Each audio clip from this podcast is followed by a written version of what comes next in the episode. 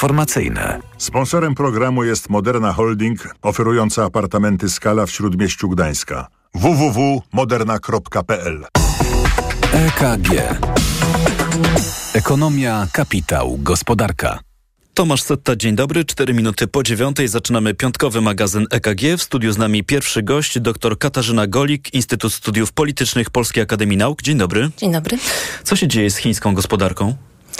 E, no, chińska gospodarka oczywiście można powiedzieć, że weszła w fazę, której, której się spodziewaliśmy i której e, sami e, decydenci chińscy e, z, te, z tych komisji ekonomicznych się spodziewali, czyli w fazę po prostu wolniejszego wzrostu, spowodowanego wyczerpaniem się z jednej strony tych motorów, które, y, które jakby doprowadziły do sukcesu Chin. Pamiętajmy, że przez 40 lat e, skumulowany wzrost PKB Chiny miało najwyższy na świecie, Polska była druga. E, a z drugiej strony nie działają jeszcze te motory, które miałyby je zastąpić z różnych względów. No jak zawsze w przypadku tak złożonego organizmu gospodarczego, no trudno mówić o jednym czynniku. Na pewno należy zarysować szerszy kontekst, czyli ogólnie uwarunkowania makroekonomiczne globalne są dużo gorsze. Pamiętajmy, że w przypadku na przykład aktywności gospodarczej międzynarodowej mieliśmy spadki eksportu na przykład również Korei czy Wietnamu. Więc to sugeruje, że mm, globalna gospodarka również zwalnia. E, mamy też, e, weszliśmy też w okres no, pewnych napięć mm, politycznych, które również wpływają na, e, na aktywność gospodarczą. No ale oczywiście istotne są też uwarunkowania wewnętrzne i to, o czym powiedziałam, że Chiny się muszą przetransformować, a trochę nie widzimy, żeby, mm, żeby działało to, co miało zadziałać. To zatrzymajmy się na moment, bo powiedziała Pani o tym, że chińska gospodarka weszła w taką fazę spowolnienia, fazę, mm, o której pani mówi, że spodziewaliśmy się, że to nastąpi. Tymczasem, kiedy przeglądam na przykład zagraniczne media, to mam wrażenie, że trochę tymi sygnałami, które docierają z chińskiej gospodarki, tymi złymi sygnałami, trochę niektórzy są zaskoczeni. Skąd to się bierze? E to znaczy, to zależy w jakiej perspektywie się patrzy. Bo ja pamiętam raport Banku Światowego, e, Światowego który, który powstał we współpracy e, z, z, z, instytucjami państwowymi chińskimi i tam sami analitycy chińscy, którzy no, są tuż przy rządzie, bo oni generalnie kształtowali e, tę politykę gospodarczą wówczas, zarysowali scenariusze. Jeżeli będą głębokie reformy, jeżeli będą umiarkowane reformy, jeżeli nie będzie reform, jakie będą perspektywy wzrostu. No i materializuje się ten ten powiedzmy środkowy wariant, czyli mamy bardzo umiarkowane reformy, mm, czyli w, w dłuższym okresie spodziewamy, możemy się spodziewać, że ta gospodarka będzie wzrastała nawet na poziomie 2%. Mm, więc na razie ten 5-3% wzrost jeszcze, jeszcze nie jest najgorszy, bo perspektywy są e, jeszcze gorsze w, przy, w przeciągu no, najbliższych paru, parunastu lat. No właśnie, dorzućmy może jeszcze, żeby nadać jakiś kontekst tej naszej rozmowie, pozbierajmy mm, te wszystkie wskaźniki, które docierają do nas e, z chińskiej gospodarki. Mamy zarówno słabszy eksport, jak i import. Mamy deflację, czyli przeciwieństwo inflacji. Zamiast wzrostu cen jest spadek cen i mówimy to nie tylko o tym wskaźniku tej mm, deflacji konsumenckiej, nie tylko o tym, co się dzieje w sklepach, ale też o cenach e, producentów, czyli o tym, co się dzieje w produkcji. Mamy e, też e, dane dotyczące bezrobocia wśród młodych. Dane z czerwca zdaje się ponad 20%, czyli spora rzesza osób w Chinach, które pracy nie mają, do tego stopnia, że proszę mnie poprawić, zrezygnowano tym razem z publikacji najnowszych danych, jeśli chodzi o bezrobocie. Jak duży to jest kłopot dla chińskich władz, wszystko, wszystko to, o czym teraz wiemy? E, znów, jeżeli chodzi o e, handel międzynarodowy, to, to widzimy, że jest problem z popytem na towary, tak? Tudzież zarówno importowane z zagranicy w Chinach, jak i eksportowane przez Chiny za granicą. O co chodzi? No 40% e, w 2022 roku eksportu chińskiego to były gospodarki najwyżej rozwinięte się, czyli Unia Europejska, Stany Zjednoczone, Japonia. No to są trzy kraje, które mają perspektywy no, spowolnienia gospodarczego, czyli z jednej strony mm, stricte patrząc stricte ekonomicznie, no, mniejsze jest zapotrzebowanie na towary chińskie.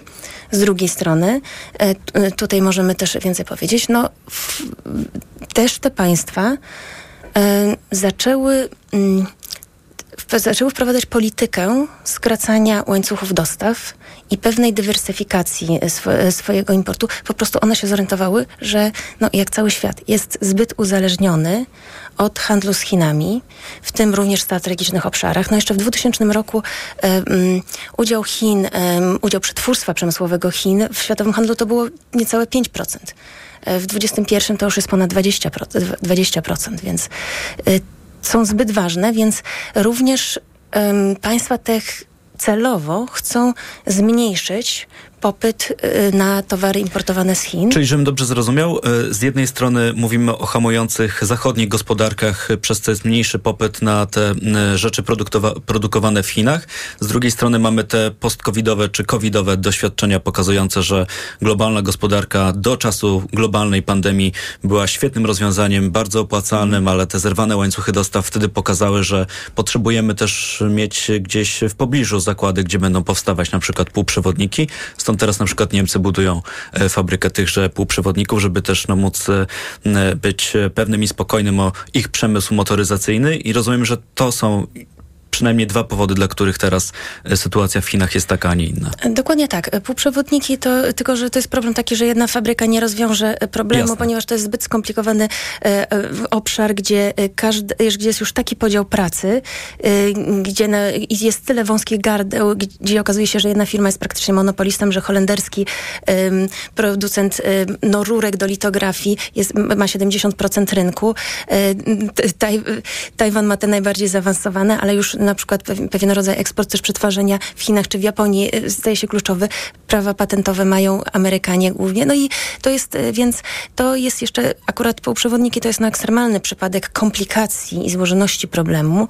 Um, też on jest oparty no, o pewne surowce, um, bardzo często importowane z Chin, czy na przykład z krajów afrykańskich, o których jeszcze chciałabym powiedzieć, więc, ale weźmy na przykład ciut prostszy, niewiele, ale prostszy przykład e, dotyczący leków, farmaceutyków. Właśnie to, co pan słusznie zauważył. Mieliśmy taki krótki szok e, związany z tym, że e, Indie i Chiny, od których e, no, zależna jest produkcja czy, znacznej części farmaceutyków, trzymały swój eksport i bardzo krótko, ale proszę sobie wyobrazić na przykład dłuższy okres, gdzie powiedziało się diabetykom, no będą państwo mieli problem z, z dostępem do leków.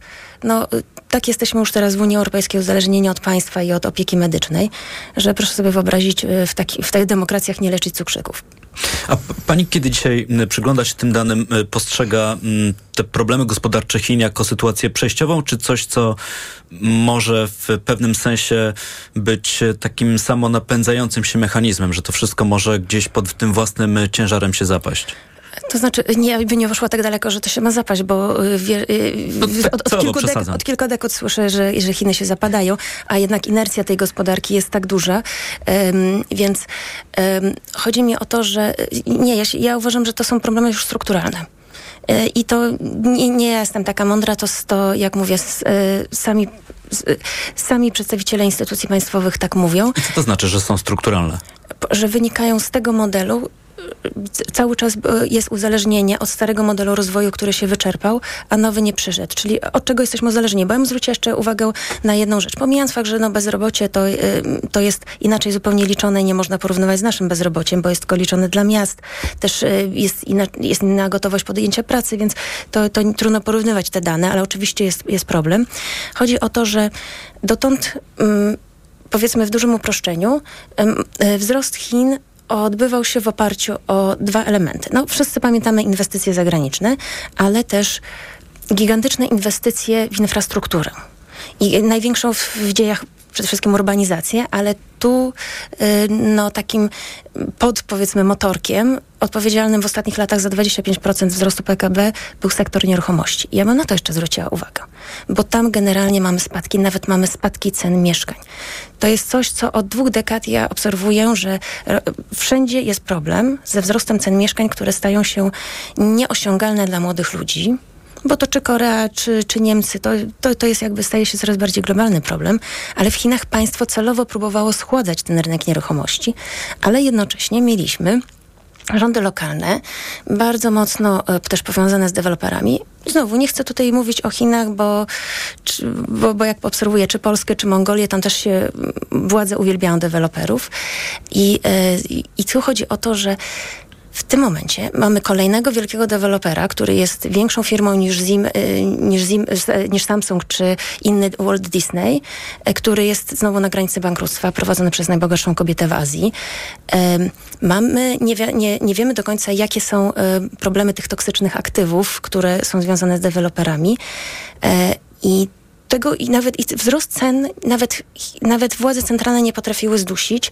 E, to się działo poza kontrolą, i, e, a to jest największy, jedno z największych zagrożeń, bym powiedziała, dla gospodarki chińskiej obecnie, bo to już nie jest motor napędowy, tylko to jest coś, co jest toksycznym elementem w systemie gospodarczym i on już nie napędza wzrostu, a widzimy spadki. I z tego, co pani mówi, rozumiem, że stary model, który do tej pory funkcjonował, teraz przestaje działać, więc wnioskuję, że potrzebny jest nowy model. Pytanie, czy władze w Pekinie taki nowy model mają i chcą go wprowadzić? Mają i wprowadzają, e, tylko że e, to nie zależy wyłącznie od e, powiedzmy endektu cesarskiego, bo chodzi, jest koncepcja dualnego obiegu, czyli Chiny nadal handlują ze światem, nadal jest to jakby ważny element wzrostu gospodarczego, chociaż jak widzimy w sytuacji takiej, a nie innej makroekonomicznej i politycznej staje się coraz trudniejszy, ale drugim motorem ma być konsumpcja wewnętrzna.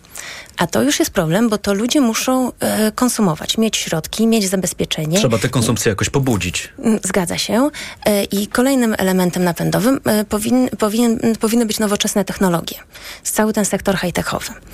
No i tak, jeżeli chodzi o konsumpcję, e, no to e, jeżeli nadal jest budowany system zabezpieczeń socjalnych, przede wszystkim dostęp do e, no, edukacji poza miejscem zamieszkania, to już trochę jest już dużo lepiej, ale do służby zdrowia. No i jest jeszcze kwestia emerytur poza sektorem publicznym, szczególnie na, na wsiach. No to bez takich zabezpieczeń, e, a mamy pokolenie e, jedynaków, którzy z jednej strony muszą się opiekować starymi rodzicami, z drugiej strony mają koszty olbrzymie wychowania dziecka. Na ogół jedynaka, ale czasami też i, i większą ilość. Więc to bez tego Pomijając, że to wpływa też na dzietność też dostępność, problem właśnie mieszkalnictwa, no, ci ludzie nie będą chcieli konsumować. A jeżeli mamy y, w samych miastach, gdzie no, no, ta konsumpcja odbywa się głównie w miastach, to no, mamy to 20% bezrobocie młodych, już mniejsza z tym, jak ono jest liczone, no to ci ludzie też nie będą konsumować, bo no, siłą rzeczy no, stać ich na to może, żeby nie pracować, bo w miastach niektórych no, jest już dobrobyt na poziomie no, nawet europejskim, ale jednak no, nie stać ich w tym momencie na to, żeby pobudzać konsumpcję, a jest problem z pobudzeniem konsumpcji, bo to są już bardziej działania miękkie. Więc y, poza tym no, włodarze Chin, którzy są przyzwyczajeni myślą, myśleniem, że zbudowali wielkie Chiny poprzez twardą twarde inwestycje, przez te takie stymulusy keynesowskie w twardą infrastrukturę, które wtedy przynosiły y, zysk, teraz nie przynoszą, no, nie bardzo potrafią to zrobić. Powoli zbliżamy się do końca naszej rozmowy, ale chciałem panią zapytać o jeszcze dwie sprawy, dlatego że mm, bardzo często tak się zdarza, że problemy gospodarcze to są też problemy polityczne. Pytanie, czy w przypadku Chin, które jest państwem specyficznym, to też może mieć takie bezpośrednie przełożenie, że wszystko to, o czym mówimy, może też mieć wpływ na przebieg czy funkcjonowanie tej wewnętrznej chińskiej polityki? No, jak najbardziej. Mamy y, postępującą, chociaż jeszcze nie, niedaleko do zakończenia, centralizację władzy, a to bardzo często często rządy terenowe szukały własnych sposobów na, na wzrost i rozwój. Mamy, e, mamy bardzo silną presję na sektor prywatny bez odpowiedniej e, stymulacji. No, przede wszystkim no, te problemy to, to jest kwestia małych, średnich przedsiębiorstw i sektora prywatnego, bo nakłady inwestycyjne w firmach państwowych rosną, w prywatnych spadają. E, teraz jest przygotowany stymulus dostęp do kredytów. To jest coś, co było zawsze pod opieką premiera Li Keqianga. On nie jest już premierem. No jest Liciang, który no nie jest nie czuje chyba tak dobrej gospodarki prywatnej. High-techy, no dobrze, że troszeczkę ograniczono ich wzrost, żeby jakby uniknąć niestabilności, no ale one też się dużo gorzej rozwijają, a to miał być też ten motor. Czyli centralizacja, a nie demokratyzacja.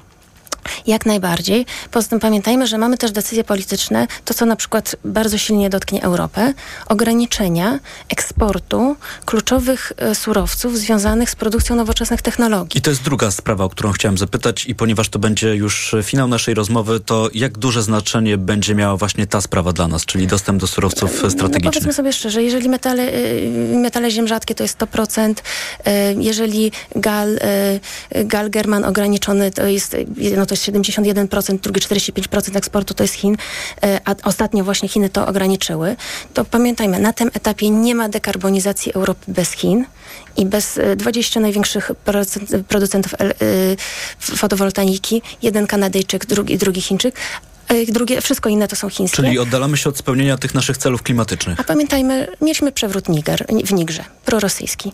Większość e, uranu do, do elektrowni jądrowych francuskich pochodzi tam, zresztą Unia całej Unii Europejskiej. E, węgiel no, też staje się problematyczny nie tylko klimatycznie, ale i politycznie. To skąd e, no, pomysł, skąd będziemy brali alternatywne źródła energii, na przykład w takich państwach płaskich, no jest, jest otwarty i nie mówię, że od razu będzie kryzys energetyczny, ale raczej nie mamy perspektyw, że ta energia będzie taniała, bo trzeba szukać nowych źródeł, a czasami nie ma tych nowych źródeł. No, wydaje się, że tutaj problem jest e, dużo większy niż w przypadku tego skracania łańcucha dostaw, no bo łatwiej jest gdzieś postawić fabrykę na przykład tych półprzewodników, ale jeśli nie mamy złóż i dostępu do, e, do, do, do, do, do tych surowców strategicznych, to niewiele się tutaj da zrobić. Musimy kończyć. Niekoniecznie będzie łatwiej. Musimy kończyć e, na dziś, ale być może jeszcze przyjdzie czas na kolejną rozmowę, bo wszystko to, co dzieje się w Chinach, to są bardzo ciekawe sprawy i też, jak Państwo słyszą, będą mieć przełożenie na nasze funkcjonowanie tutaj, w Europie i w Polsce. Dziękuję za tę rozmowę. Dziękuję Doktor bardzo. Katarzyna Golik, Instytut Studiów Politycznych Polskiej Akademii Nauk. Informacje. EKG. Ekonomia, kapitał, gospodarka. Sponsorem programu była Moderna Holding, oferująca apartamenty Skala w Śródmieściu Gdańska. www.moderna.pl Autopromocja.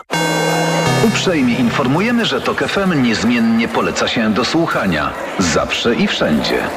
Spędź wakacje z TOK FM. Słuchaj swoich ulubionych audycji i podcastów TOK FM, których nie usłyszysz na naszej antenie. W dowolnej kolejności, o dowolnej porze. Zawsze, gdy masz na to ochotę. Dołącz do TOK FM Premium. Teraz 30% taniej. Szczegóły oferty znajdziesz na tokefm.pl. Autopromocja. Reklama. A teraz słów kilka, jak płacić blikiem zbliżeniowo za granicą. Grecja. Płacąc blikiem zbliżeniowo mówimy ane pafa. Meksyk. Płacąc blikiem zbliżeniowo mówimy sin contacto. Proszę sobie powtarzać i utrwalić. Za granicą płacimy blikiem zbliżeniowo bezpiecznie, wygodnie i bez opłat za przewalutowanie. Za granicą blikiem zbliżeniowo zapłacisz na terminalach zbliżeniowych akceptujących płatności Mastercard. Sprawdź dostępność i warunki usługi w swoim banku. Tanie zakupy robię w Lidlu. Według faktu spośród czterech podmiotów objętych zestawieniem koszyk 25 podstawowych produktów jest najtańszy w Lidlu. Źródło fakt. Wydanie internetowe z 9 sierpnia 2023 roku. Szczegóły na www.lidl.pl Nas, uczestników ruchu drogowego, łączy jedno. Troska o bezpieczeństwo. Liczba wypadków systematycznie spada, a od 1 lipca dla samochodów osobowych i motocykli wszystkie odcinki państwowych autostrad są bezpłatne. Podróżujmy bezpiecznie. Szerokiej drogi. Bez opłat. Reklama. Radio TOK FM. Pierwsze radio informacyjne. Informacje TOK FM. 9.22. Piotr Jaśkowiak, zapraszam. Bruksela nabiera wody w usta, jeśli chodzi o produkty rolne z Ukrainy i zakaz ich sprowadzania do niektórych krajów wspólnoty. Obecne przepisy wygasają w połowie września. Wszelkie apele o przedłużenie środków zapobiegawczych są przedwczesne, powiedział rzecznik Komisji Europejskiej. Pod koniec kwietnia Bruksela upoważniła Polskę, Węgry, Słowację, Bułgarię i Rumunię do wprowadzenia zakazu sprowadzania ukraińskiej pszenicy, kukurydzy, rzepaku i słonecznika. Premier Mateusz Morawiecki już zapowiedział, że niezależnie od decyzji decyzji Komisji Europejskiej rząd nie zgodzi się po 15 września wpuścić na polski rynek produktów ze wschodu. Prawo i Sprawiedliwość nie wyklucza, że wakacje kredytowe będą miały ciąg dalszy. Wrzesień jest realnym terminem ogłoszenia tego, czy rozwiązania dotyczące wakacji kredytowych będą kontynuowane, powiedział rzecznik rządu w Polsat News. W tej chwili nie jest to przesądzone, dodał zaraz Piotr Miller. Wprowadzone w ubiegłym roku wakacje oznaczają możliwość skorzystania z przerwy w spłacaniu kredytu w sumie przez 8 miesięcy. Sejm odrzucił poprawki Senatu do ustawy o systemie kaucyjnym opakowań. Przepisy trafią więc na biurko prezydenta. Jeśli Andrzej Duda je podpisze, wejdą w życie na początku 2025 roku. Ustawa zakłada, że kaucję będzie się doliczać do butelek z plastiku o pojemności do 3 litrów, szklanych butelek do 1,5 litra oraz metalowych puszek do 1 litra. Rząd chce, by dodatkowa opłata wyniosła 50 groszy. Opakowania mają obowiązkowo odbierać i zwracać kaucję sklepy wielkopowierzchniowe. Dzieła z Muzeum Narodowego w Krakowie znajdą się w specjalnym wydaniu popularnej gry, gry Dixit. Twórcy wykorzystali fragmenty m.in. Damy z Gronostajem, Leonardo da Vinci, Dziewczynki z Chryzantemem, Olgi Boznańskiej i Werny Chory Jana Matejki. Premiera jutro. Dixit jest grą, w której uczestnicy wymyślają i odgadują skojarzenia do wieloznacznych, bogato ilustrowanych kart. Kolejne wydanie informacji to FM o 9.40. Pogoda. Piątek będzie pochmurny. Synoptycy zapowiadają przelotny deszcz i burze, miejscami z gradem. Bez burz na wschodzie kraju, a najmocniej zagrzmi w południowo-zachodniej połowie Polski. W najcieplejszym momencie dnia od 28 stopni Celsjusza na zachodzie do 33 stopni na wschodzie kraju, a nad morzem od 22 do 27. Radio TOK FM. Pierwsze radio informacyjne. EKG. Ekonomia, kapitał, gospodarka. 24 minuty po dziewiątej zaczynamy drugą część piątkowego magazynu EKG w Radiu Tok FM, a skoro piątek to czas na dziennikarskie, publicystyczne podsumowanie tego nietypowego, bo trochę krótszego tygodnia. W studiu Aleksandra Sobczak, wicenaczelna Gazety Wyborczej. Dzień dobry. Dzień dobry. Barbara Oksińska, Business Insider Polska. Dzień dobry. Dzień dobry. I Marek Hondzyński, redaktor naczelny czystagospodarka.pl. Dzień, Dzień dobry. dobry. Posiedzenie Sejmu e, za nami, niedokończone, bo jeszcze będzie przed nami jeden e, dzień, kiedy posłowie się zbiorą, żeby przegłosować ostatnie sprawy, no ale to jedno, czy, czy, czy, czy prawie ostatnie już posiedzenie Sejmu tej kadencji. Będziecie tęsknić za posłami tej kadencji? Aleksandra Sobczak? Nie, na pewno nie będę tęsknić. Mam wielkie nadzieję, że y, kolejna kadencja będzie wyglądała zupełnie inaczej, tak? Także nie, nie będę tęsknić, ale no to, co się działo, y, działo w tej, ta nerwowa próba dopięcia jakichś ostatnich rzeczy, plus wykrzykiwanie, wy, wyzywanie się od kłamców, no to, to nie wiem, nie wiem, nie da się chyba za tym tęsknić. To jest dla jakichś koneserów chyba taki show. Ale a propos dopinania tych e, spraw na finiszu pracy parlamentu, bardzo ciekawe rzeczy wczoraj się działy. Biorę też słowo ciekawe w cudzysłów, bo to, co w, wydarzyło się wokół kilku takich punktowych spraw, w jaki sposób e, postanowiono je właśnie dokończyć na finiszu prac parlamentarnych, no to myślę, że dla wszystkich legislatorów mogli się łapać e, za głowę. E, o co chodzi? Chodzi o to, że do ustawy o NABE, czyli o Narodowej Agencji Bezpie- Bezpieczeństwa Energetycznego, no postanowiono tam wrzucić kilka poprawek, które absolutnie nic wspólnego z NABE nie mają. To jest mrożenie cen energii, to jest bezpieczny kredyt 2% i to są e, skoki. E, Barbara Oksińska, z tych, e, z tych spraw, którymi też ty się zajmujesz, to wydaje mi się, że ta zmiana dotycząca mrożenia cen energii. Tak, Co tam się pojawiło? tak, ale jeszcze do, doprecyzuję, czy tam, słuchajcie, było ponad 30 poprawek. To tak, było to tylko tak po prostu, to było tak gigantyczne przedsięwzięcie, że rzeczywiście panowie z biura legislacyjnego no, zjechali maksymalnie e, po prostu taki, e, taki taki rodzaj, powiedzmy, legislacji, który, no, ja nie, nie wiem, można oczywiście raz, y, nie wiem, w jakichś nadzwyczajnych okolicznościach wrzutkę zrobić, y, bo rzeczywiście czas goni, jest coś, nie wiem, bezpieczeństwo kraju jest zagrożone, tak? Kadencja ale, się kończy, to nie jest ta no, nadzwyczajna okoliczność? To jest koniec świata, no rzeczywiście, ale żeby w ustawie o NABE, y, bo jestem pomoc dla Ukraińców, jest ilość miejsc parkingowych w nowym budownictwie, no są takie rzeczy, które naprawdę nie wymagają nadzwyczajnej sytuacji. Ale wracając do cen prądu, bo to rzeczywiście wydaje się takie najciekawsze, najciekawsze i dotknie wszystkich nas, e, jeżeli rzeczywiście przejdzie, no to od 1 e, stycznia, czyli z datą wsteczną, bo od 1 stycznia tego roku nasze rachunki za prąd okażą się jeszcze o 5% niższe niż płacimy. Więc mamy, e, to jest pomysł z tego co wiem ministra aktywów państwowych Jacka Sasina, który w ten sposób najwyraźniej jeszcze szuka sobie tutaj poparcia, żeby podkreślić, wiesz, podkreśla cały czas, że mamy najtańszy prąd może on być jeszcze tańszy o te 5%. Tylko co zauważmy, jakim kosztem? Przecież to jest, nie wiem, niezliczona ilość faktur do korekty. Ja nie wiem, jak to zrobią spółki energetyczne, szczerze mówiąc, żeby to, no to będzie już we wprowadzeniu zamrożenia cen energii w tym roku. Był ogromny bałagan. Przecież ludzie dostawali faktury jak niewłaściwe, tak, były jakieś pomyłki oczywiste, to jest ogromne przedsięwzięcie, ale żeby teraz jeszcze pod koniec roku korygować wszystkie faktury od stycznia o te 5%, no ja nie wiem, czy to jest gra warta świeczki. Moim zdaniem już lepiej byłoby coś obiecać na przyszły rok. Bo tylko wyjaśnijmy, doprecyzujmy, czy ja to dobrze rozumiem. Mówimy o 5% obniżce w sytuacji, kiedy od początku tego roku w przypadku gospodarstw domowych ceny energii elektrycznej są zamrożone do tego poziomu poziomie... zużycia. Te poziomy zużycia też e, się mhm. E, zwiększyły, ale te, te, ten punkt odniesienia to były ceny w poprzednim tak, roku. z 2022 roku. I rozumiem, że ten punkt odniesienia będzie mniejszy o 5%. Tak, o 5%, minus 5%. Mhm. Dokładnie tak. No to pytanie do Marka Hondzyńskiego, czy to rzeczywiście gra warta świeczki? Takie zamieszanie. Ja tu podzielam zdanie e, Barbary, e, natomiast też trochę rozumiem e, Jacka Sasina, dlatego że jakaś zmiana na przyszłość jest o tyle ryzykowna, że nie wiadomo na czyje konto poszłaby jej realizacja. No przecież mamy wybory w październiku, więc dużo bezpieczniej jest e, z tego punktu widzenia zrobić tą korektę wsteczną i przypisać tą zasługę sobie. Natomiast jeszcze chciałem wrócić do tego wątku e, tak zwanych ustaw matrioszek, bo tutaj no przecież ta, ta historia z NABE, ona jest, e, z tą ustawą o NABE, ona jest rzeczywiście dość taka jaskrawa, ale to nie pierwszy przypadek takich wrzutek do, do innych ustaw, akurat procedowanych w Sejmie.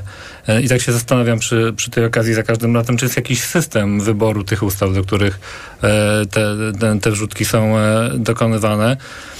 A już mówiąc tak zupełnie serio, no nie. Mm, to, to, to niedobrze wpływa na jakość prawa w Polsce, mam wrażenie. A to jest jeden z takich czynników branych pod uwagę na przykład przez agencje ratingowe, więc gdzieś jest granica tej, e, tej, tej, tej zabawy, tej, e, tej procedury powiedzmy.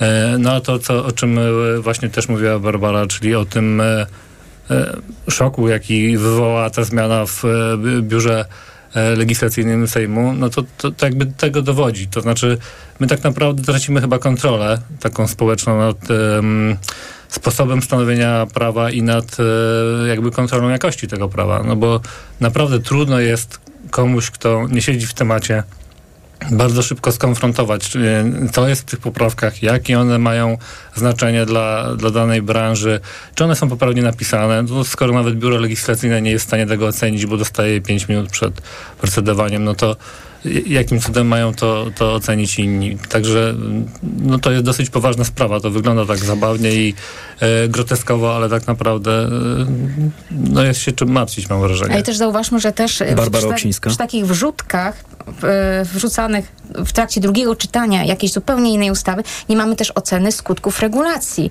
Na przykład te ceny prądu. Ile będzie to kosztować?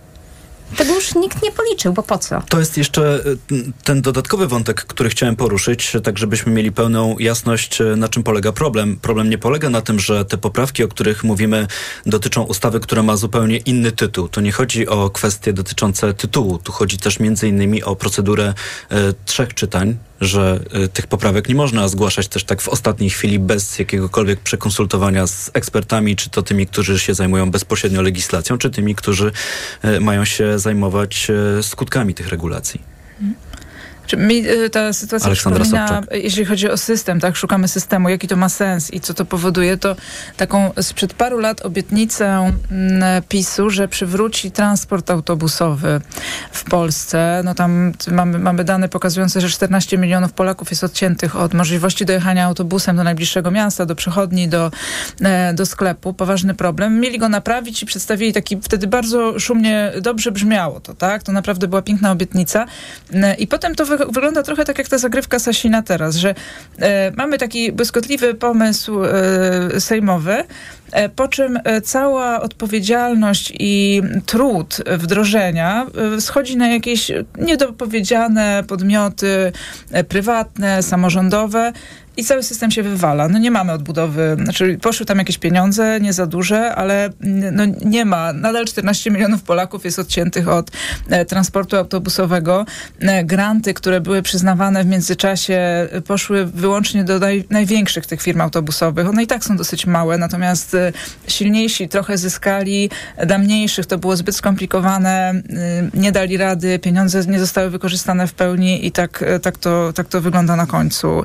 Mm, ale obiecuje się fajnie, tak? A teraz jest taki moment, że te obietnice no, są, mają cel jeden wygrać wybory. To mówiła Aleksandra Sobczak. Wcześniej Marek mówił o tym, że sprawa jest poważna także dlatego, że mogą krzywym okiem na to spojrzeć agencje ratingowe. Pełna zgoda, tylko mam jedną wątpliwość. One nie biorą udziału w wyborach, o których mówiła Aleksandra Sobczak 15 października. A skoro już e, wybory pojawiły się w naszej audycji, to jeszcze chwilę mamy przed informacjami TOK FM. Dziś mamy poznać hasło wyborcze Prawa i Sprawiedliwości. Hasło z 2015 roku to Polska w ruinie. I tu w tym kontekście chciałem was zapytać, czy spodziewacie się, że ta kampania wyborcza będzie z jednej strony o naszym poziomie życia, o kosztach tego życia i też o kondycji gospodarki. Tu odwołuję się do tych danych, które poznaliśmy w tym tygodniu dotyczące polskiego PKB. W dyskusjach przetoczyła się, w, w mediach społecznościowych przetoczyła się dyskusja, czy mamy recesję, czy nie, do tego stopnia, że wiceminister finansów Artur Soboń postanowił zabrać głos i powiedzieć nie, w tym roku recesji nie będzie. To może ja zacznę. Marek Koncyński. E, problem polega na tym, że tak naprawdę nie wiemy do końca, czy mamy recesję, bo e, ja nawiązuję właśnie do tych danych, e, które były publikowane e, ostatnio. Mówię o danych kwartalnych. Żeby stwierdzić, czy jest recesja w gospodarce, należałoby sprawdzić, czy w dwóch kolejnych kwartałach PKB spada w porównaniu do kwartału wcześniej. U nas jest tak, że w pierwszym kwartale mieli, mieliśmy taki ponadnormatywny wzrost, a teraz mamy bardzo duży, głęboki spadek w tym ujęciu. No i pojawiają się już głosy, nie tylko ze strony polityków, ale też ekonomistów, że coś jest nie tak z liczeniem danych przez głos, tym liczeniem odsezonowanym, właśnie kwartalnym. E, więc w związku z tym te, tak teoretycznie recesji technicznej nie było, no bo nie było dwóch kwartałów z rzędu spadku PKB, ale... Tylko pytanie, na ile to jest akademicka dyskusja, na ile to się odwołuje tak, do no, takich naszych doświadczeń codziennych, taki, życiowych. Takiej ekonomicznej recesji też, takiej, gdzie, nie wiem, mamy głębokie bezrobocie, no to też no, nie, nie możemy powiedzieć, że mamy głębokie bezrobocie, bo nie mamy, więc, więc e, czy to będzie tematem kampanii? Tak, dlatego, że jest niejasność w tych danych. Każdy może sobie wziąć to, co mu, to, to, to, co mu pasuje i e, wyciągnąć to na taki polityczny sztandar i nim sobie tutaj, e, prawda, wywijać. Natomiast i jakby to, że ta niejasność w tych danych występuje, to też nie jest dobrze, no bo jakby utrudnia taką dyskusję merytoryczną i, i tu jest chyba taki główny problem. To mówił Marek Hondzyński, są z nami też Aleksandra Sobczak i Barbara Oksińska. Zapraszam Państwa na informacje Radia TOK FM, a tuż po nich wracamy do naszej dyskusji.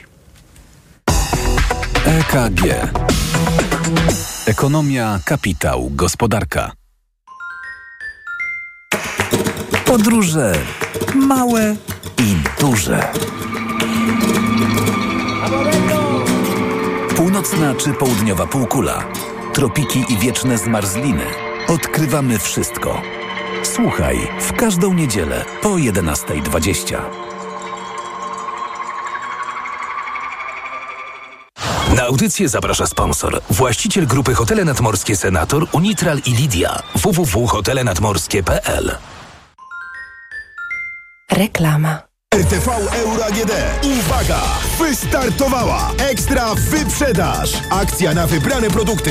Na przykład smartfon Xiaomi Redmi 12. Pamięć 128 giga. Najniższa teraz ostatnich 30 dni przed obniżką to 749. Teraz za 649 zł. I dodatkowo nawet pół roku nie płacisz. Do 30 lat 0%. RRSO 0%. Szczegóły i regulamin w sklepach euro i na euro.com.pl o kurcze. Skurcze potrafią pojawić się niespodziewanie podczas aktywności fizycznej, po dużej dawce używek czy w czasie snu. Sięgnij po Neomax Skurcz. Najchętniej wybierany przez Polaków produkt dedykowany osobom zmagającym się ze skurczami. Suplement diety Neomax Skurcz zawiera nie tylko magnez i witaminę B6, ale także potas wspierający prawidłową pracę mięśni. Neomax Skurcz pozwala cieszyć się ruchem i nie myśleć o skurczach. Neomax Skurcz. Więcej niż magnez. Aflofarm. Kandydujesz w wyborach? W Print Media 24 od ponad 15 lat skutecznie pomagamy w przygotowaniach do kampanii wyborczej. Gwarantujemy profesjonalną obsługę, szeroki wachlarz usług i jak zawsze atrakcyjne ceny.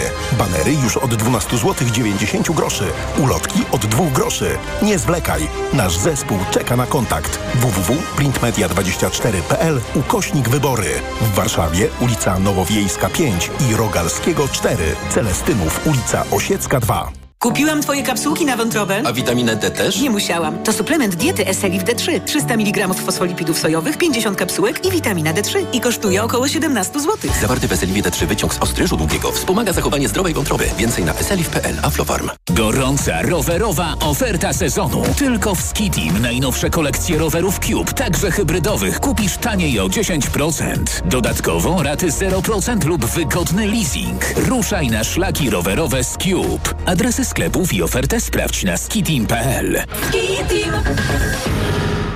Hity stokrotki. Tylko z aplikacją. Banany 2,59 za kilogram. Cena sprzed pierwszego zastosowania obniżki 6,99 za kilogram. Stokrotka. Ekstra aplikacje mamy. Pobierz i oszczędzaj. Po mamie mam wiele wspaniałych cech i jedną złą – skłonność do bolących nóg i żylaków. Ale z pomocą przyszedł mi Diohespan Max. Lek z najwyższą dawką 1000 mg diosminy. Odkąd stosuję Diohespan Max, zapomniałam o bólach nóg i nie boję się żylaków. Z pełnym przekonaniem poleciłam go mamie. Diohespan Max. Maksymalna ulga dla nóg. Aflofarm. Diohespan Max. Jedna tabletka zawiera 1000 mg zimpronizowanej diosminy. Wskazania przewlekła niewydolność krążenia żylnego kończyn dolnych. Żylaki. To jest lek. Dla bezpieczeństwa stosuj go zgodnie z ulotką dołączoną do opakowania i tylko wtedy, gdy jest to konieczne. W przypadku wątpliwości skonsultuj się z lekarzem lub farmaceutą. Jak sobota to... Wedlowskie ptasie mleczko za złotówkę. Naprawdę! Już w tę sobotę zrób zakupy w Lidlu za minimum 199 zł i odbierz wedlowskie ptasie mleczko za złotówkę. Szczegóły oraz informacje o artykułach wyłączonych z akcji w sklepach oraz na www.lidl.pl. Jestem lekarzem dermatologiem i wiem, że stosując pomadkę do ust myślimy głównie o nawilżeniu. To za mało, dlatego sama stosuję i polecam Regenerum. Regeneracyjne serum do ust z filtrem SPF 50+. Pod wpływem słońca usta tracą objętość i kolor. Regenerum skutecznie chroni delikatną skórę ust przed szkodliwym działaniem słońca. Ponadto Regenerum intensywnie nawilża usta, zapobiega utracie wody, odżywia je i poprawia elastyczność. Dzięki Regenerum usta na długo zachowują naturalne piękno. Regenerum. Pełna regeneracja. Let's go! Teraz Mediamarkt. Odkurzacz bezprzewodowy Dyson V12 Detect Slim Absolute wraz z dodatkową baterią w zestawie. Szczegóły akcji w regulaminie dostępnym w sklepach Mediamarkt i na mediamarkt.pl. Mediamarkt. Reklama. Radio TOK FM. Pierwsze radio informacyjne. Informacje TOK FM. 9.40 Piotr Jaśkowiak, zapraszam. Nie żyje 76-letnia mieszkanka powiatu jędrzejowskiego. To województwo świętokrzyskie, w którą trafił piorun. Karetka przewiozła kobietę do szpitala, ale nie udało się jej uratować. Burze, które przetoczyły się nad krajem, spowodowały obrażenia u czterech osób. Na Dolnym Śląsku doszło do wypadku samochodu, gdy kierowca próbował ominąć przewrócone drzewo. W Bieszczadach gałąź spadła na turystę. Obfity deszcz spowodował utrudnienia w stolicy na trasie S79 między węzłem Warszawa-Lotnisko a węzłem Marynarska. Nawałnica uszkodziła też urządzenia do sterowania ruchem na stacji kolejowej Warszawa Zachodnia. Pociągi mają poważne opóźnienia. Filipiny dopuściły na swój ryn rynek drób z Polski.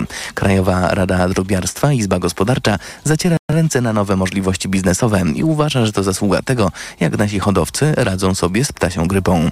Ponad połowę polskiego mięsa drobiowego udaje się sprzedać za granicę. Słuchasz informacji TOK FM. Prezydent Stanów Zjednoczonych jest gotów spotkać się z dyktatorem Korei Północnej. Rzecznik amerykańskiej Rady Bezpieczeństwa Narodowego powiedział, że do rozmów w sprawie usunięcia broni atomowej z Półwyspu Koreańskiego mogłoby dojść bez warunków wstępnych.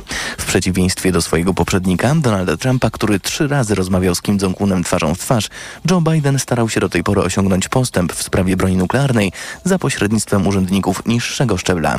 Do USA przyjeżdżają dzisiaj przywódcy innych państw regionu, Japonii i Korei Południowej. Chat GPT, popularne narzędzie sztucznej inteligencji, w sposób znaczący i systemowy sprzyja lewicowym poglądom, co może wpływać na rezultaty wyborów, stwierdzili naukowcy z Uniwersytetu Wschodniej Anglii. Badacze zadali programowi kilkadziesiąt pytań o ideologię, każde powtarzając sto razy. Chat GPT miał się wcielić w osoby o różnych poglądach, a jego odpowiedzi naukowcy analizowali pod kątem stronniczości. Więcej informacji w TOK FM o 10. Pogoda. 28 stopni Celsjusza dzisiaj w Gdańsku i Poznaniu, 29 we Wrocławiu i Katowicach, w Krakowie i Rzeszowie 30 stopni, w Łodzi i Olsztynie 31, a w Warszawie 32. Pochmurno i deszczowo, Polska jest na skraju wyżu z nad Zatoki Fińskiej. Będzie grzmiało i spadnie grad. Radio TOK FM. Pierwsze radio informacyjne. Sponsorem programu jest Moderna Holding, oferująca apartamenty Skala w Śródmieściu Gdańska. www.moderna.pl EKG. Ekonomia, kapitał, gospodarka. Do godziny 10 jest jeszcze trochę czasu. Teraz jest 9.43. W Radiu Tok FM zaczynamy trzecią część piątkowego magazynu EKG. W naszym studiu przypomnę Aleksandra Sobczak, Barbara Oksińska i Marek Hondzyński.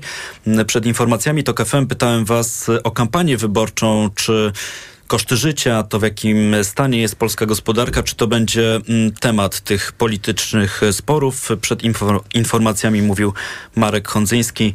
Aleksandra Sobczak. W tym tygodniu y, słuchałam sobie takie zestawienie wypowiedzi chińskich oficjeli.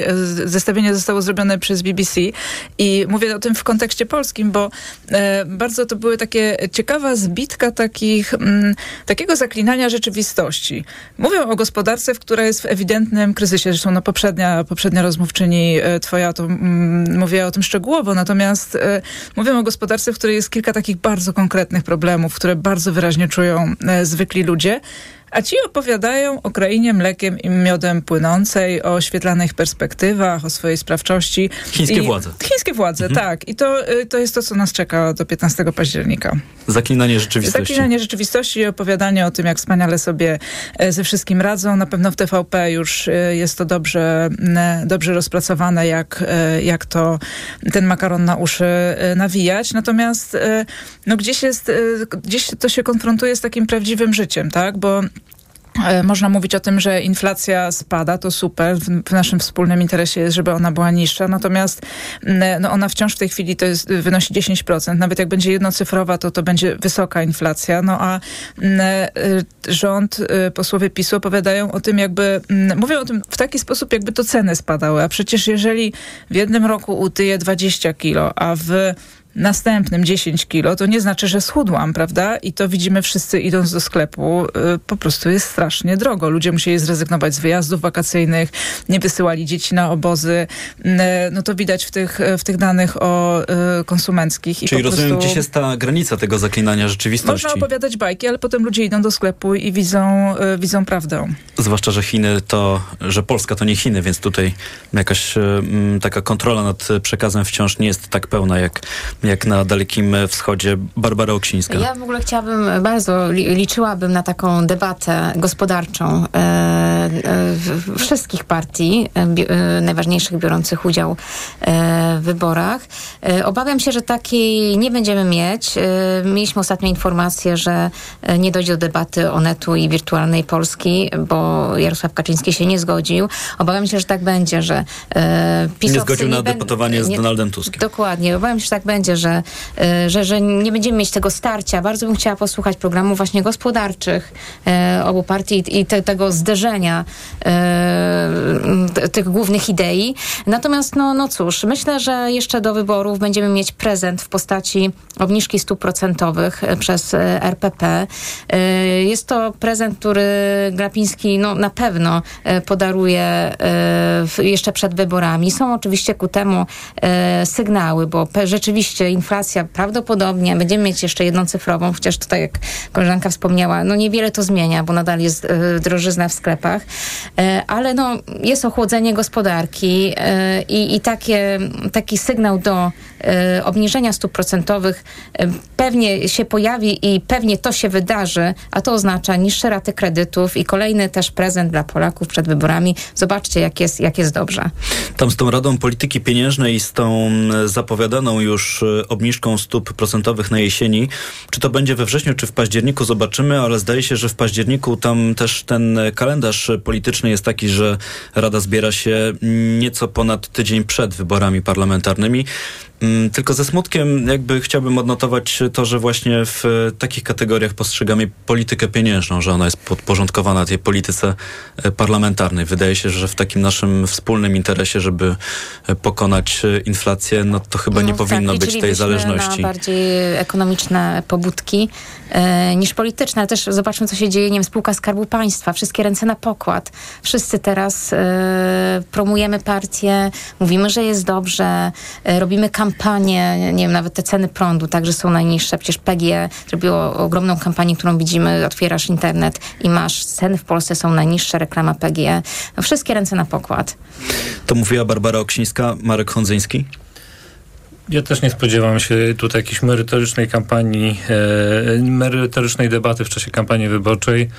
Kampania wyborcza opiera się na emocjach i to głównie negatywnych. Jeżeli będziemy rozmawiali o gospodarce, to, to będą takie punktowe tematy, czyli tak jak mówiły tu koleżanki, obniżka stóp procentowych we wrześniu, powiedzmy, przy jeszcze bardzo wysokiej inflacji i e, jakby słabych widokach na jej spadek, no bo jednak nawet projekcja NBP zakłada, że e, do celu który wynosi 2,5%, my będziemy dochodzić przez dwa lata i to przy założeniu, że stopy się nie zmienią. E, więc e, więc ja, ja, się tutaj merytorycznej debaty też nie spodziewam.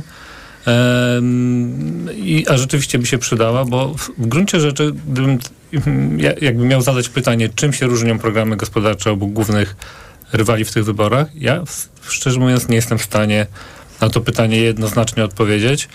E, więc tak, taka debata by się przydała, natomiast ona się nie odbędzie. Będziemy rozmawiali o tematach pojedynczych, typu właśnie kolejne dane, głos o, o, o inflacji, czy kolejne dane o na przykład, nie wiem, sprzedaży detalicznej, która pokazuje dosyć słabe wyniki. I to właściwie tyle chyba. Czyli takie przeciąganie liny.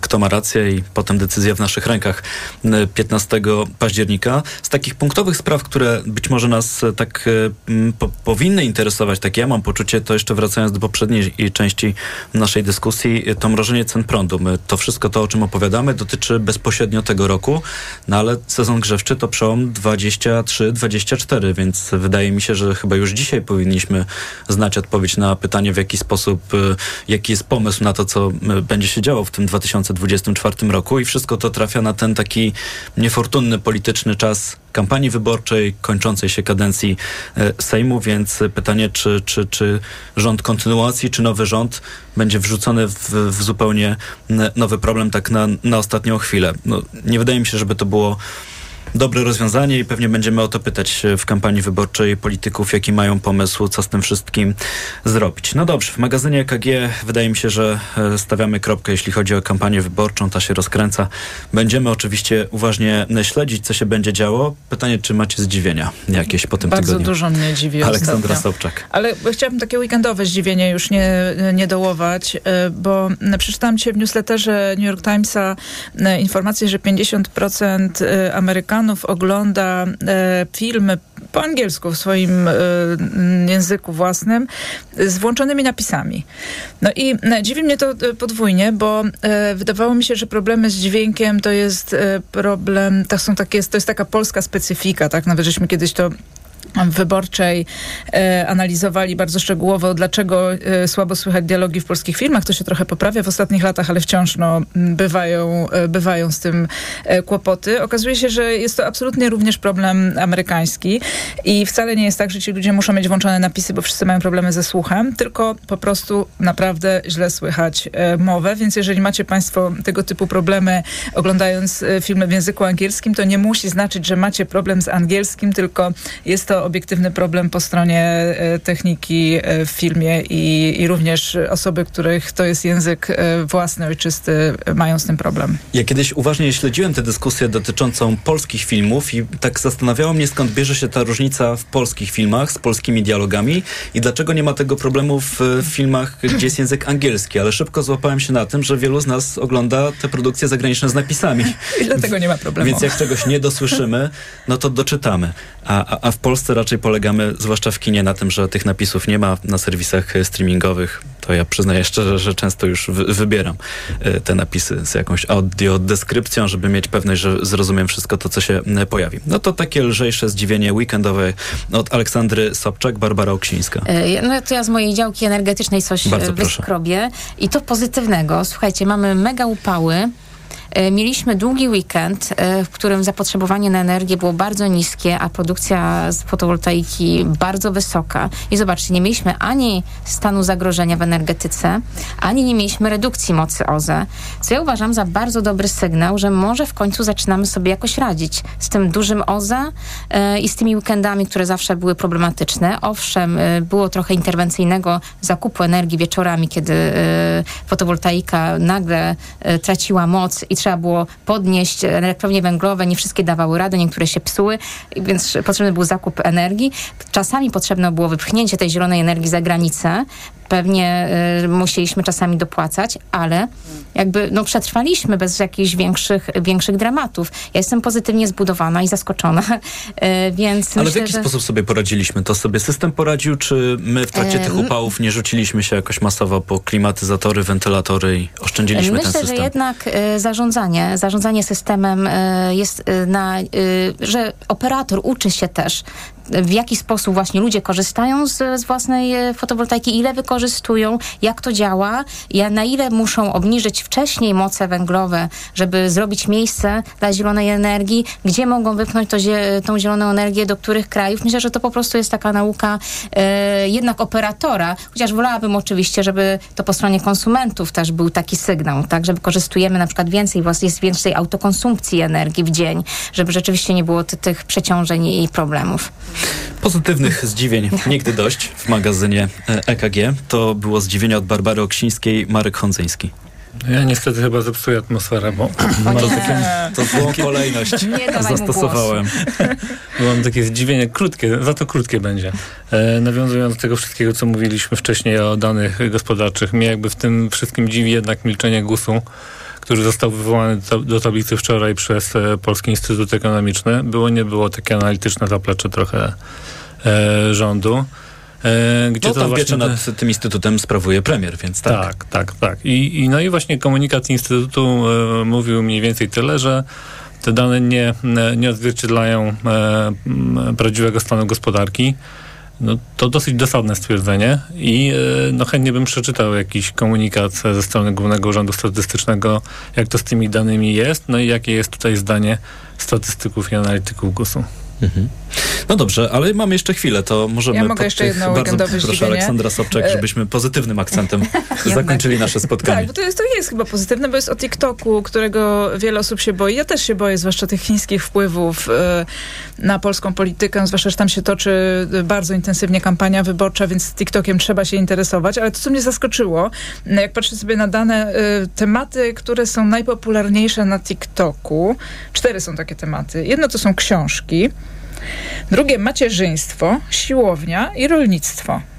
Nie spodziewałbym się takiej czwórki. Zupełnie, zupełnie. Jakby ja też się y, o fenomenie takich y, booktokerek to już, y, już słyszałam, no, to, to jest rzeczywiście dosyć duża rzecz, czyli głównie, głównie kobiety, czytelniczki opowiadają o tym, jakie książki czytają, takie krótkie bardzo formy, fajne, ciekawe, ale, ale nawet te pozostałe tematy, no wszystkie są takie raczej rozwojowe, bym powiedziała, potrzebne, pożyteczne, czyli zupełnie to odkłamuje chyba taką, taką wizję tej platformy, która jest tylko jakimś zupełnym zidioceniem i e, robieniem dzieciom wody z mózgu. No takie, takie stereotypy o, o TikToku są, są bardzo powszechne, no patrząc na te najpopularniejsze hasztagi, to chyba bywa różnie. Ale muszę dopytać, mówimy o tematach poruszanych w Polsce, czy przez polskich Polsce, użytkowników? Polski TikTok, tak, to jest polski TikTok. No dobrze, to myślę, że tym zdziwieniem możemy zakończyć e, nasze spotkanie. Oczywiście, Marku, te zdziwienia, także te negatywne, no tutaj e, Życie. nie dajemy żadnych wskazówek dokładnie, no mówimy jak jest, e, jak mawiają klasycy, niektórzy. Tu stawiamy kropkę w naszym spotkaniu. Bardzo dziękuję. Aleksandra Sobczak, Gazeta Wyborcza, Barbara Oksińska, Business Insider i Marek Hondzyński, czystagospodarka.pl. Dzięki. Byli Państwa gośćmi w piątkowym magazynie EKG. E, Sprawdźmy jeszcze, jak na koniec tygodnia, na końcu tygodnia radzi sobie warszawska giełda. Tam w tej chwili kolor czerwony. WIG traci 85 setnych, w dół także WIG20 w tej chwili 67 setnych na minusie. Ciekawa sytuacja wciąż na rynku walutowym. Dolar bardzo drogi, 4 zł i 11 groszy, euro po 4,47, funt po 5,23 i frank szwajcarski dziś kosztuje 4 zł i 67 groszy. Do tematu walutowego, tego co dzieje się ze złotym, już teraz zachęcam, wrócimy w raporcie gospodarczym TOK FM tuż po 14.40. Teraz jest 9.57, program wydawała Natalia Banaczek, realizowali Wia Prądzyńska, również dziękuję. Za moment 10, czyli informacje w Radiu TOK FM, a tuż po nich off Czarek. Dziś Cezary Łasiczka będzie rozmawiać na temat lotnictwa centralnego. Gorąco Państwa zapraszam, Tomasz Setta. Dobrego weekendu i do usłyszenia. EKG. Ekonomia, kapitał, gospodarka. Sponsorem programu była Moderna Holding, oferująca apartamenty Skala w Śródmieściu Gdańska www.moderna.pl Dyktator, który chce odbudować imperium, nigdy nie będzie w stanie wygrać z zamiłowaniem ludzi do wolności. Brutalność nie zwycięży z wolą wolnych ludzi. Ukraina nigdy nie będzie zwycięstwem Rosji. Nigdy. Teraz, kiedy prezydent Stanów Zjednoczonych, państwa, które ma prawdopodobnie największą sprawczość wciąż, mówi o tym, że Ukraina nigdy nie będzie zwycięstwem Rosji, to wydaje się, że to może może być prognoza na przyszłość. Radio TOK FM. Pierwsze radio informacyjne. Posłuchaj, ściub zrozumite. Kłaniamy się nisko. Kasia Sienkiewicz, Jacek Sienkiewicz i Kamil Wróblewski. Już w najbliższą sobotę o godzinie 20 w audycji Między Słowami będą właśnie z nami Kasia i Jacek opowiemy o naszym nadchodzącym nowym albumie i o tym, o czym śpiewamy, o wszystkich piosenkach. Będziemy też schodzić do korzeni emocji, które zawarliśmy na naszej trzeciej płycie. Będzie bardzo różnorodnie. To już w najbliższą sobotę o godzinie 20. Do usłyszenia.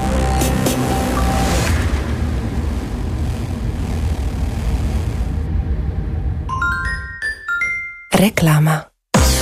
Szkoła! Studia! Praca! Przygotuj się na nowy start z Mediamarkt! Smartfon Samsung Galaxy A14 LTE z pojemną baterią tylko za 749 zł. Najniższa cena z 30 dni przed obniżką to 799 zł. Mediamarkt. Bóle nóg, obrzęki, żylaki zatrzymują Cię w pół kroku? Przyczyną mogą być osłabione naczynia, a także zakrzepy. Sięgnij po nowość. Rostil Max z maksymalną dawką substancji czynnej w jednej tabletce. Rostil Max działa podwójnie, wzmacnia naczynia i przeciwdziała tworzeniu się zakrzepów. Rostil Max. Żylaki znikają raz, dwa. Aflofarm. Rostil Max. Tabletka zawiera 500 mg apnia do bezylanu jednowodnego. Wskazania leczenia objawów przewlekłej niewydolności krążenia żylnego kończyn dolnych. To jest lek. Dla bezpieczeństwa stosuj go zgodnie z ulotką dołączoną do opakowania i tylko wtedy, gdy jest to konieczne. W przypadku wątpliwości skonsultuj się z lekarzem lub farmaceutą. Gdzie tanie lato na bogato mam? W Kauflandzie. Od czwartku karkówka wieprzowa bez kości z lady 14,99 za kilogram z Kaufland Card. 5 kilo na osobę. A